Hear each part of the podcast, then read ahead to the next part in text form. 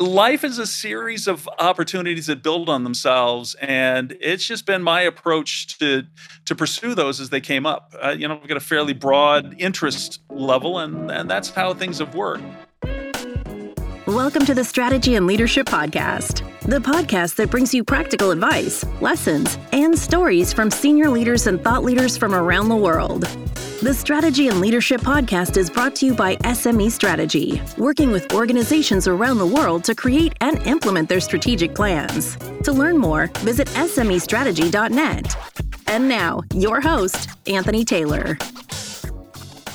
Welcome, folks, to today's episode of the Strategy and Leadership Podcast. I hope you're doing awesome today. My guest is Michael Inger, who is the COO and co founder of ResumeSieve. Michael, what's happening today? You know, it's a lovely day in the Carolinas. Happy to be talking to you, Anthony. Me too. I'm I, I took a look at your software.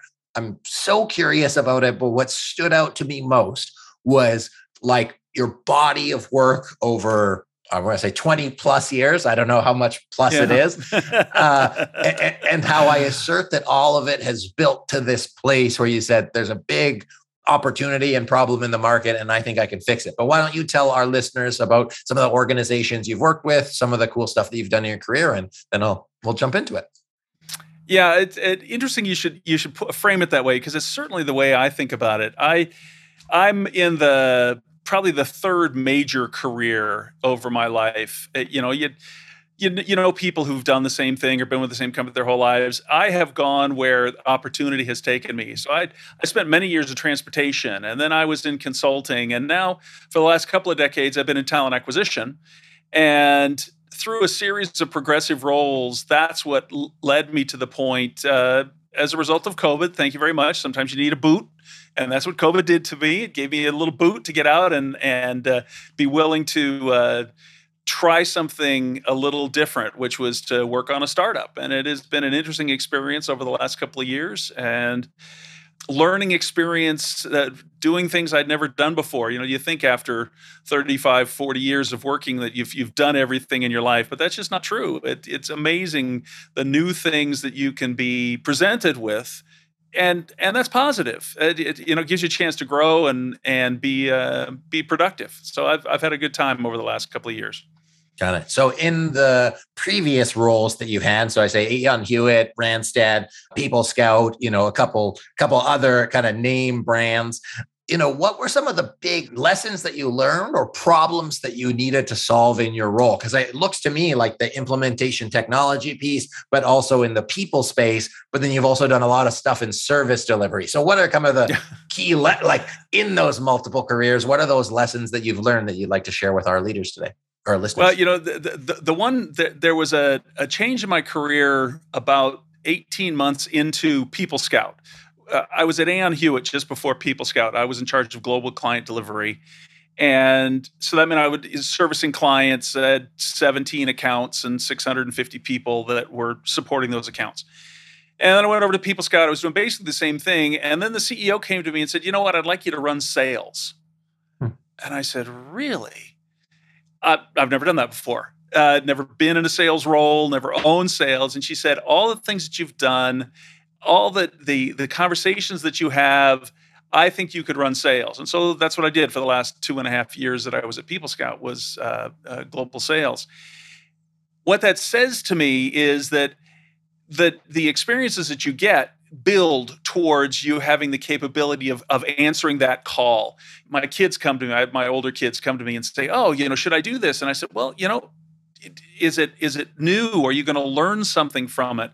And that's the way I've approached these opportunities. It's, you know, when I made the transition from from transportation, uh, where I was literally I was in charge of logistics for a shipping company, so that just shows you the early part of my career. And I went from that into technology consulting because I had a penchant for technology. And so I paid attention to how technology worked. And opportunity came up and they said, Would you like to come do this? And so suddenly I'm leading engagements around building websites and, and uh, adding technology to companies that where before I'd been worried about where's the container?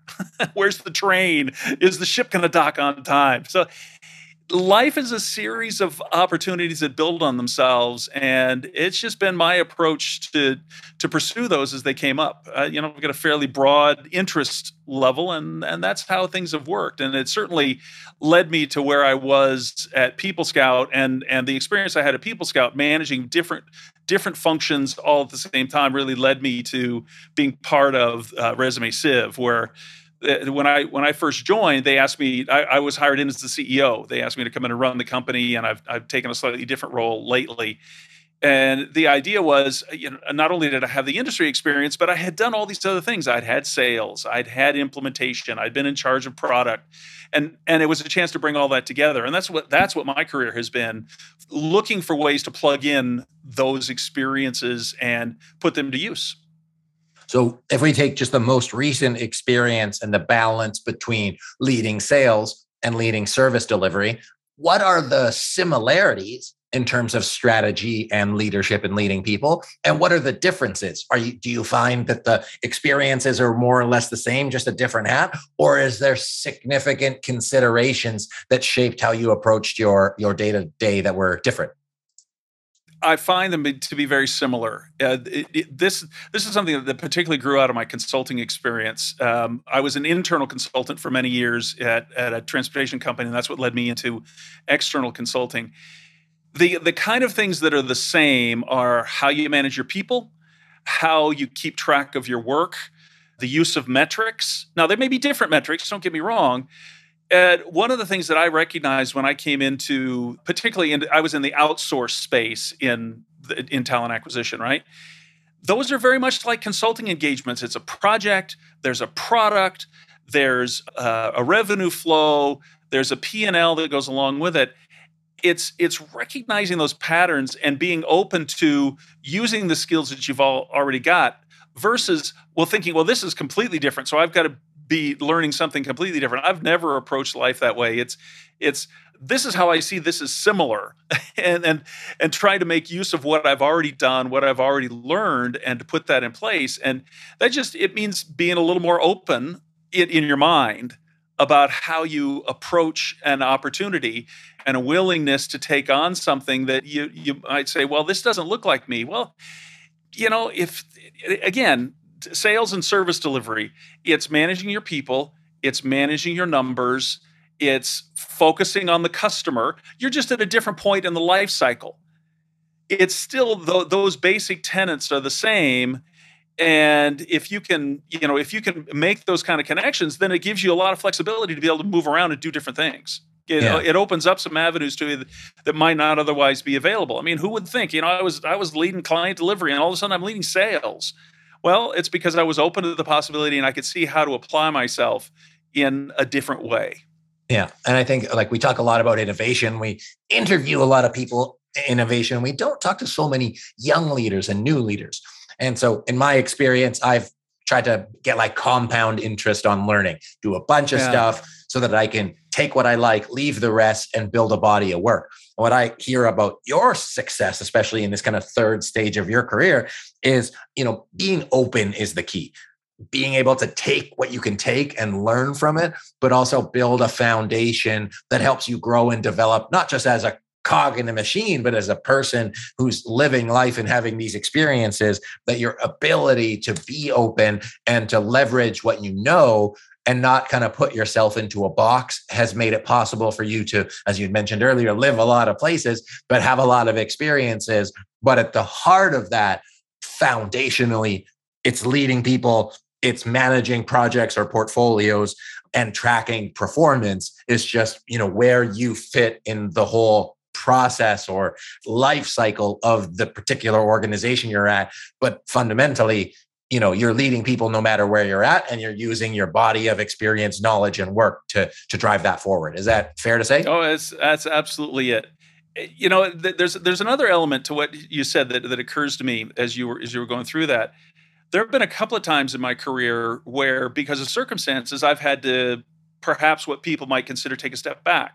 So for example in 2002 when the tech bubble burst, I was in technology consulting. I was I was head of client delivery for a uh, consulting firm that that specialized in, in technology primarily for web companies. And so I was out the door. I got to lay myself off because I, I, was the head of head of operations, and the CEO said, "By the way, put your own name on the list, and we'll see you later." Okay, great. That was a, that was a fun experience.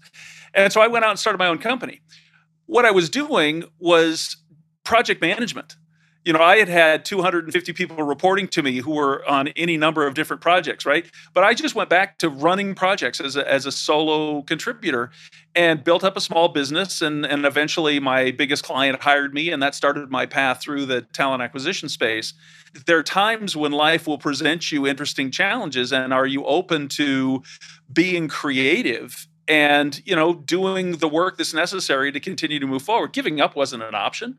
You know i had a house and a wife and two dogs and two kids and cats. Is you know giving up isn't isn't an option. It's find another way to make things move forward. And so that's what i did. And it's it's again it, it paid off for me. And i've, I've been uh, i think you know i've been happy for it as a matter of fact yeah, it definitely highlights that resiliency and saying, "Hey, you like you don't know how long the journey is going to go, and you never know where it's going to turn out, but you you know just got to keep just keep swimming."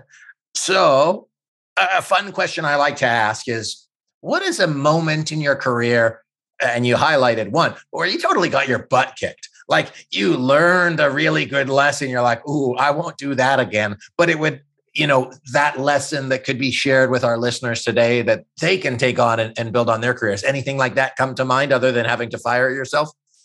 Yeah yeah that's that's an experience that not many people will will likely have. You know one thing uh, my management style the way i tend to be is very open. I tend to some might say over communicate but i i want my people to know what's going on even if it's it, you know it's not fully baked if it's just something that's still in the works.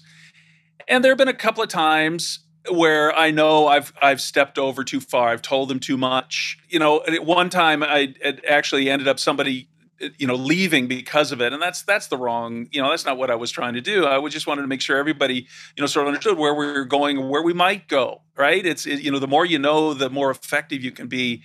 So it's it there's a balance when it comes to communication. You know i think people that people follow which is really what a leader is right? A leader is somebody that people will follow are good communicators and if you're not uh, effectively communicating with your people, then they're going to be looking for somewhere else for their inspiration and maybe even leaving because they don't find what they like with you. And it's, it, you know, again, it's it's a balance. It hasn't changed me.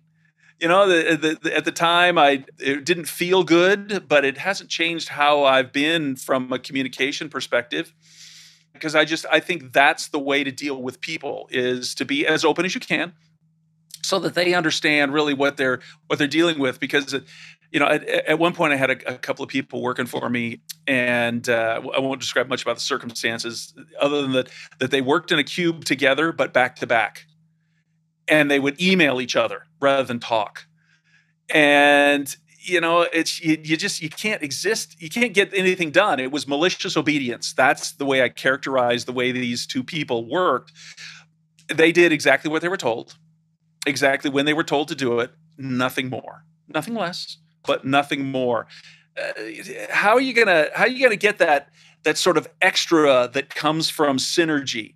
I had I had one CEO when I, I was involved in an M and A operation and, and the CEO said in a you know in a chit chat moment during the the management presentation that the way he judged whether or not this was a good deal was one plus one equals three and that's the kind of thing that you know you got to give people the space to to go beyond and effectively grow with you. I mean, you touched on innovation. That's where innovation comes from, right?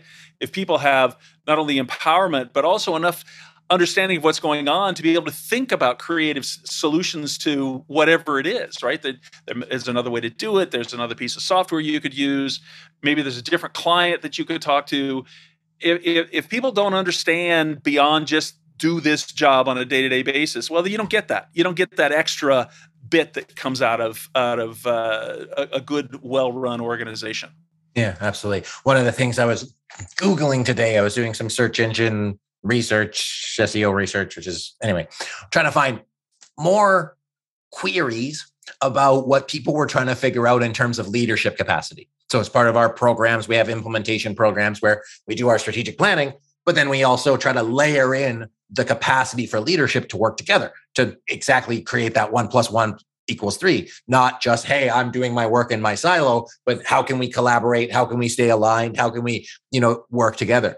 So my question to you is in your tenure in these organizations and you obviously had large teams what are you know two or three things that you put in place to support development not just at the top but within that kind of like middle manager or like key leader. Like they might not necessarily have the title but you knew that those were high impact players and you wanted to get the most out of them. If you have any yeah. stories and anecdotes without kind of yeah. giving away any secret sauce. Yeah no i was happy to give away that secret sauce. There, there are a couple things that, that come to mind with that. The first is you want to encourage people to look beyond their day-to-day job to take some time and do some self-development.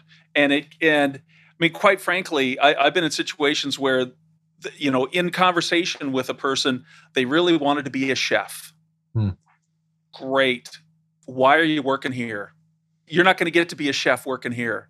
If if that's what you really want to do i will support you in how do you achieve that and make that transition the other thing that that I do consciously, and I, and it's it's often difficult for organizations to deal with. You know, you've you've heard the expression "square peg in a round hole," right?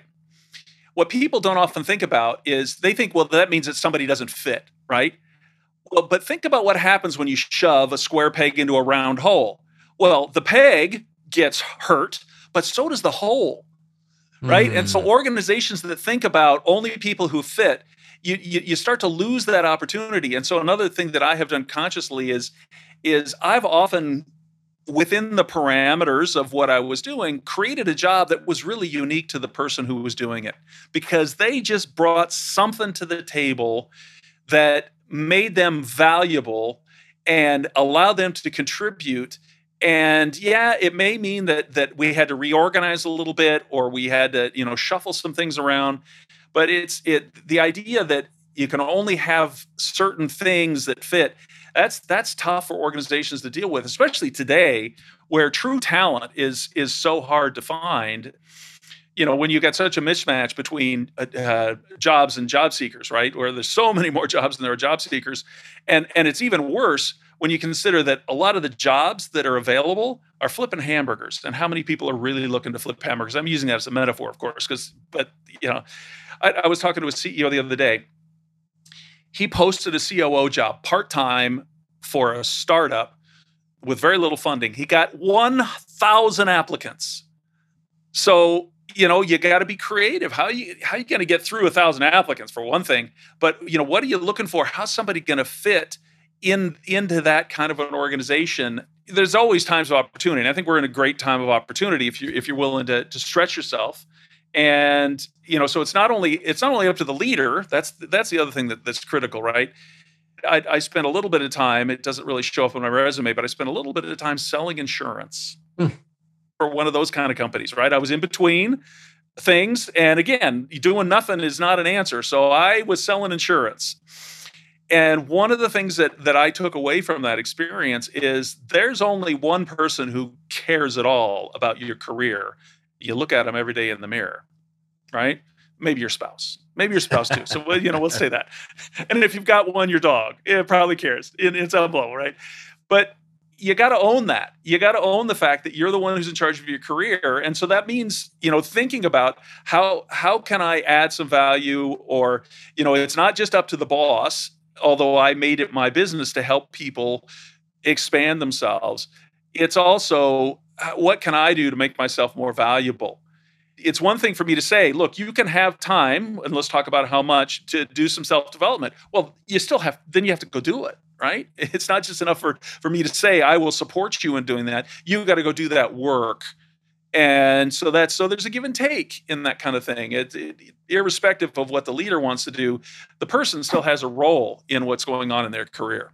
Yeah. So I, I, like that was quite a bit of stuff. So to take that back is as good leaders, want to get the most out of their people, making sure that you figure out both the talent that you need and not just like the role that you need. Because you can find great people that will adapt to the talent. And so my next question is you know how do you sort through that? Which is probably a good segue into what you're doing now. But really like being adaptive because the talent piece i think those x factor pieces is when you can really maximize the benefit of the person. And I don't say like exploit because you could interpret it that way, but really saying, hey, you've got these skills and attributes, you've got a special set of skills that we use. I was thinking the other day, I'm like, well, like, why am I good at what I do? And I was like, like when I was younger, I fundraised. Like fundraise like i sold chocolates i sold flowers i sold that stuff to like raise money for other people but i'm like damn like i got pretty good at asking people for stuff and asking people for money but you won't find that on my resume but it's buried right. deep in that in terms of what i can bring to the table so yeah. what i heard and i believe one of the reasons you've been successful is because you allow people to bring the most of themselves to the table because you're willing to look at that versus hey i just need somebody to do the job. And it sounds like that was one of the keys to you being a good manager a good leader and, and how you yeah. got to where you are now. Yeah i think that's that you, have you've, you've done a good job of synthesizing that anthony. Thank you. Absolutely. I mean you made it easy. So put a posting out. I know some people aren't as lucky where they don't have people that apply and the flip side is they've got a gajillion applicants and, and how do you sort that out? So maybe we can plug your company a little bit. Tell me about Resume Sieve. Tell me why it's important for people and, and what do you see the future of talent being? Sure. Okay. There's some, there's some good questions there. Resume Sieve today is a we, have got a tool today that's part of our long-term platform strategy the tool today allows the the recruiting professional and in in the us anyway 50% of the jobs are filled by an hr generalist not by a recruiter. So the, these are people whose job it, is not full-time recruiting. So what's the one thing you can do for these people? Give them some time back. And so one of the, the most time consuming portions of the recruitment lifecycle is resume evaluation. Now you see the stats people only spent eight seconds on a resume. I'm sorry. I, I get that. What and, and what that means is they're not really doing a good job evaluating the resume because in eight seconds maybe you get the name and the city and the company they work for today but you sure don't get into the nuance of how long did they work there? What did they do you know what kind of work were they doing? What kind of skills do they have that that brought to bear? So resume sieve allows you to take the resume as it sounds bring it into the system and then evaluate it against your criteria and then we return it with a score so there's rank ordered. Mm. now what then comes next is then you can do some what ifing. Let's you know so you've got 100 resumes you put them in and they come out in the order they come out in. You say you know what if i decided that i i really don't need somebody with a college degree? Let me take the college degree criteria out and now let me resort them all virtually instantaneously. Nothing is instantaneous but it's pretty fast. You know and a very common problem is you go to your hiring manager and you say okay here are the five people i found. And the hiring manager says you know but what if and then you're then you're stuck because then you have to go back and look at those other resumes that you looked at before because probably the five don't have it, which is why the hiring manager asked the one if question. With the Sieve, all of that is is fully automated so that you can more effectively evaluate what's going on. Now, it operates on a standalone basis if if that's the way you do your recruiting, or we're integrated with four of the large AT, uh, eight applicant tracking systems: iCIMS, Greenhouse, Bullhorn, and and Zoho and others to come, but those are the ones we're integrated with now. So that you can actually take your job and take your resumes out of the ATS automatically and then put them into the sieve and do your evaluation because the, the nice thing uh, what nice for us those systems don't have good good ways of, of evaluating. It's still up to the user to evaluate. So whether you got 100 resumes on the screen or you got 100 resumes on a stack on your desk either way you're going to spend some time effectively evaluating them. And by the way if you actually evaluate 100 resumes, honestly, are you looking at number 59 the same way you looked at number one? I challenge you that that's just not possible. Yeah. And and by the way, you got two resumes. This one is chronological. This one is project oriented.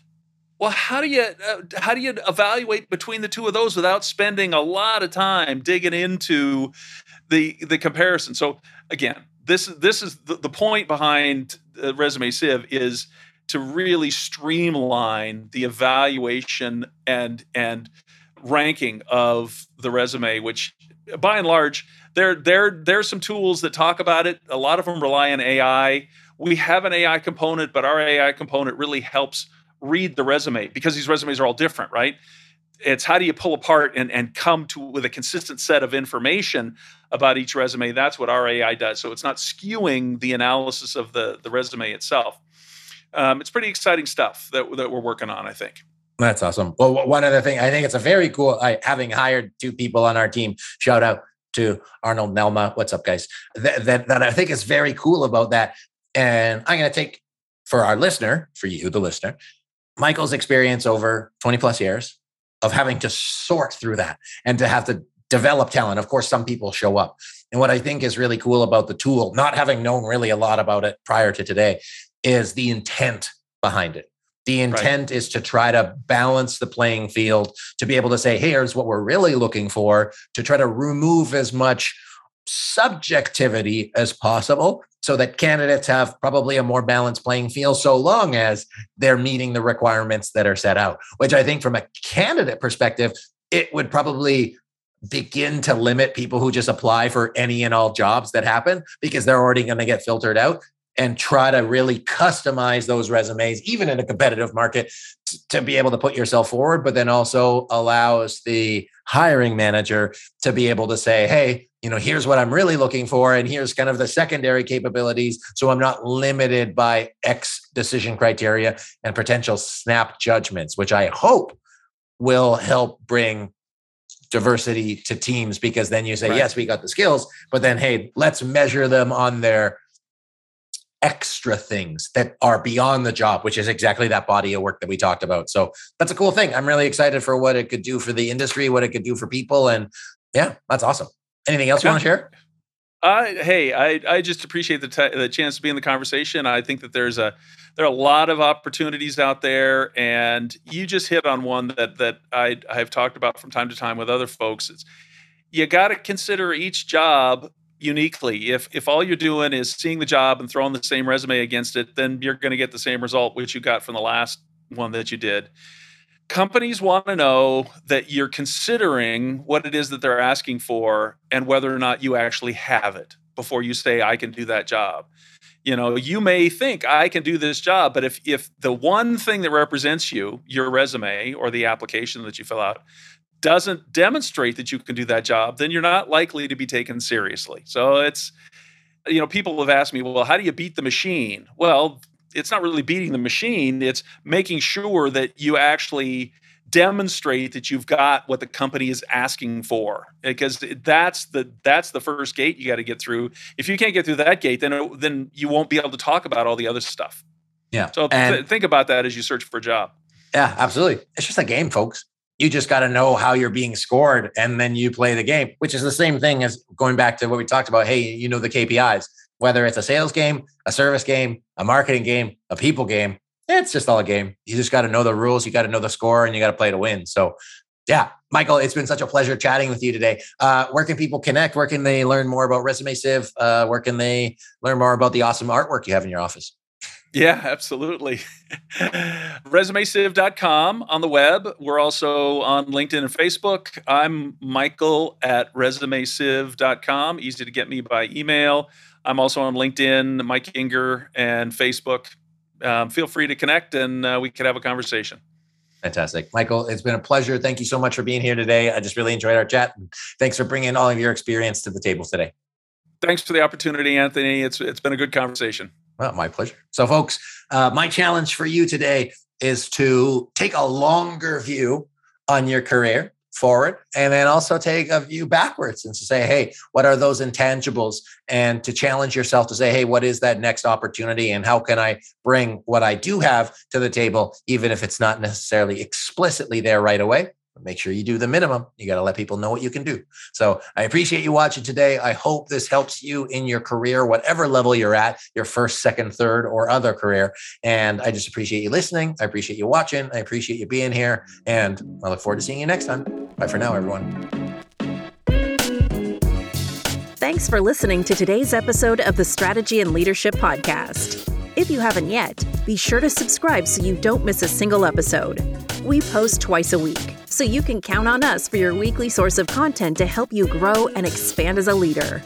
And if you enjoyed today's episode, please consider giving us a review. We read every single one, and it helps us make a better show for you, the listener.